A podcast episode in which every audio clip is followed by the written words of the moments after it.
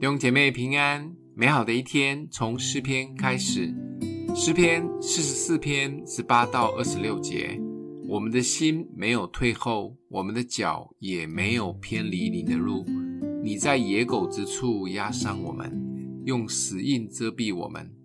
倘若我们忘了神的名，或向别神举手，神岂不鉴察这事吗？因为他晓得人心里的隐秘。我们为你的缘故，终日被杀，人看我们如将宰的羊。主啊，求你睡醒，为何竟睡呢？求你兴起，不要永远丢弃我们。你为何掩面，不顾我们所遭的苦难和所受的欺压？我们的性命伏于尘土，我们的肚腹紧贴地面。求你起来帮助我们，凭你的慈爱救赎我们。当诗人面对这么大的羞辱、困难、失败，甚至命都快不保了，除了真诚的对神直白说出自己心内的痛、挫折及无奈以外，也很期待神快快的回应，甚至拜托神赶快清醒，不要沉睡。这样的请求，就像发生在马可福音第四章里面的场景。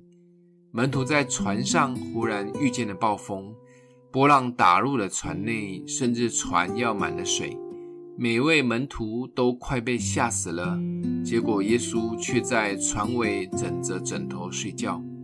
门徒把耶耶稣摇醒以后，还质问耶稣：“我们都快死了，难道你都不管了吗？”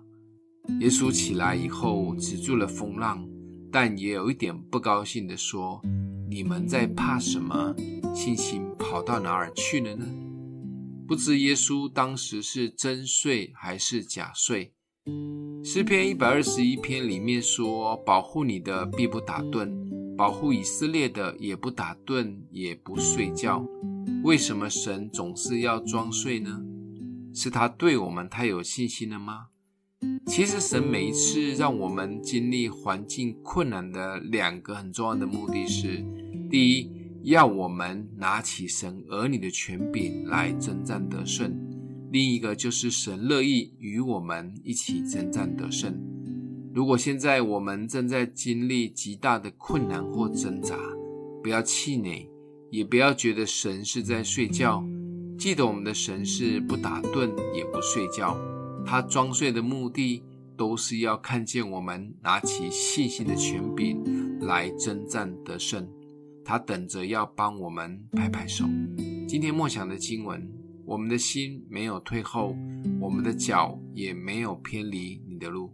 我们一起来祷告：阿们的父，不管我们经历什么，帮助我们打开属灵的眼睛，拿起属灵的权柄来征战。